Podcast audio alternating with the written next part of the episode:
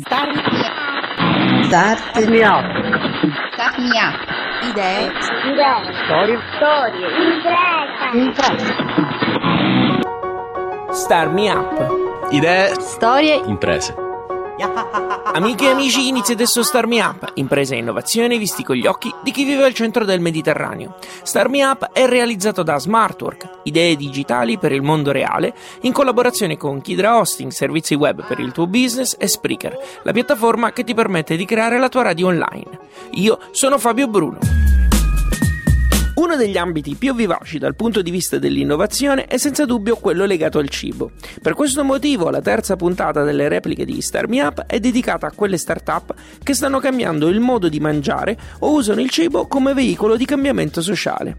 Un esempio sono i ragazzi di Fork in Progress, che in Puglia hanno aperto Forchette, ristorante di cucina narrativa. Più o meno un anno fa ci siamo fatti spiegare cosa è da una delle fondatrici del progetto, Luana Stramaglia. Ciao, grazie mille. Fork in Progress è già stato premiato più volte e anzi nasce proprio da un ban- grazie a un bando, eh, Principi Attivi 2012. Questo bando abbastanza importante che c'è qui nella regione Puglia, che abbiamo partecipato nella- nel, nel 2012 e abbiamo vinto, quindi grazie a questa vittoria abbiamo costituito questa società con il progetto di aprire il primo ristorante di cucina narrativa a Foggia. Il ristorante a cui ti riferisci è Fourchette. Ci spieghi meglio come funziona? Allora, il- quello che abbiamo cercato di fare era mh, ed è sviluppare la solidarietà tra le generazioni ai fornelli. Quindi in un verissimo ristorante, normalissimo ristorante, eh, ho portato in cucina degli anziani eh, che svolgono delle attività di invecchiamento attivo e dei ragazzi, degli studenti degli istituti alberghieri che svolgono il tirocinio formativo. E quindi questo incontro intergenerazionale che avviene in cucina l'abbiamo chiamato cucina narrativa. Fourchette è comunque un posto dove chi viene si siede a mangiare come tutti i locali. Cosa succede in più? In più succede che si può eh, vedere appunto la, la- la- la coppia che noi soprannominiamo di nonno e nipote perché anagraficamente potrebbero esserlo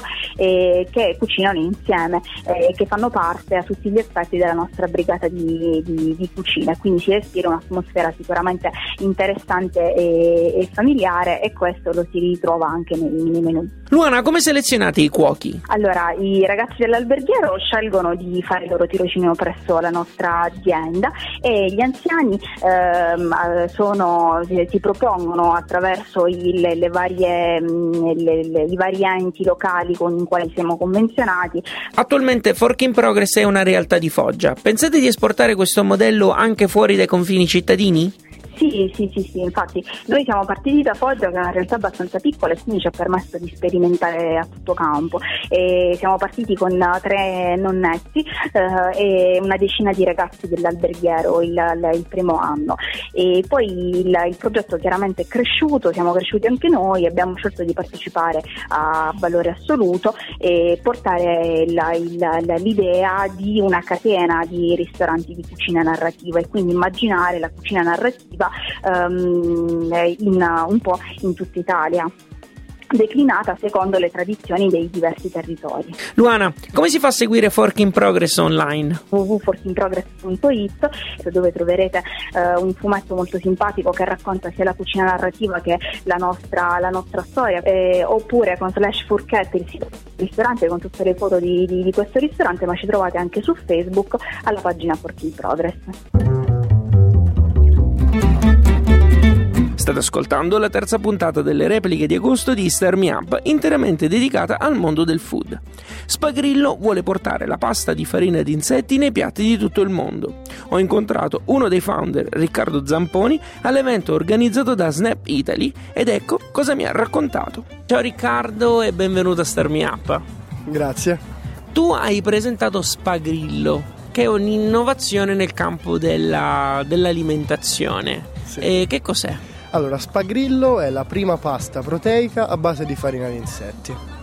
Ecco, quindi cioè, tu sostanzialmente prendi l'insetto e ci produci la pasta? Sì, il discorso è che noi acquistiamo gli insetti dal mercato europeo, li trasformiamo in farina e con la farina eh, facciamo una pasta che contiene il 20% di farina di insetti ha un sapore caratteristico perché gli insetti comunque hanno il loro eh, sapore e conferiscono alla pasta un sapore particolare, risulta essere una pasta più proteica di una pasta normale e eh, con una concentrazione ridotta di carboidrati. Il gusto è diverso rispetto alle paste normali? Il gusto è differente rispetto alle paste normali, dipende da qual è l'insetto di partenza. Partiamo dal presupposto che gli insetti sono buoni, questo è il punto di partenza. e tutti hanno il loro sapore e la loro peculiarità, quindi è interessante anche da questo punto di vista lo sviluppo che si può fare dal punto di vista ehm, gastronomico. Ci sono insetti come i grilli che hanno un sapore simile a quello dei crostacei e quindi rimandano un po' al sapore del mare, o le larve della farina invece hanno un sapore di nocciola, quindi si sposano bene magari con sughi di formaggi. Quindi ognuno ha le sue particolarità. Ecco, Nico, come cercherete di evitare diciamo un po' anche mm, il tipico ribrezzo insomma scusami la parola mi sembra quella più appropriata che un mercato come quello italiano in cui comunque il cibo e la pasta ha, ha un, diciamo, è, è fondamentale comunque così forte e radicato nella cultura? Il modo è relativamente semplice cioè noi ci teniamo a cercare, nonostante i numerosi problemi normativi soprattutto in cui stiamo incappando, di fare partire eh, il nostro progetto qui, perché è qui che abbiamo studiato ed è qui che vogliamo rimanere, perché è qui che vogliamo che rimanga nostra, le nostre competenze. Però quello a cui puntiamo è un mercato estero, perché attraverso la nostra tradizione, attraverso la nostra cultura gastronomica, abbiamo un valore aggiunto sul mercato estero. Il mercato italiano è un mercato difficile, quindi è una cosa che verrà con il tempo. Adesso quello a cui puntiamo è un mercato differente. Scusami, da cultore della pasta io mi chiedo, ma lo tiene il sugo, lo spagrillo?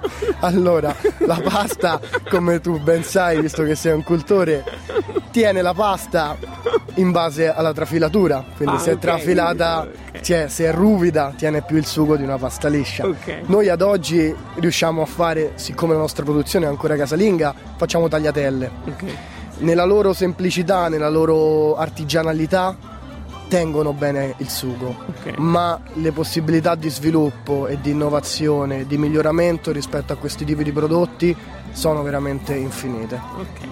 Eh, avete un sito, insomma, c'è un modo per entrare in contatto con sì, voi? Abbiamo un sito internet che è ancora in fase di realizzazione, mm, comunque può essere visitato anche se, ripeto, è in fase di realizzazione, quindi è ancora un, uh, un, uh, un format base, è www.spagrillo.com e poi potete tranquillamente trovarci su Facebook come Spagrillo, contattarci, chiederci tutte le informazioni che volete e a breve eh, inizieremo anche una campagna di acquisi di preordine della pasta e speriamo il prima possibile, probabilmente nel 2018 la situazione si sbloccherà e potremo iniziare a, a vendere e a far assaggiare i nostri prodotti a tutti quanti.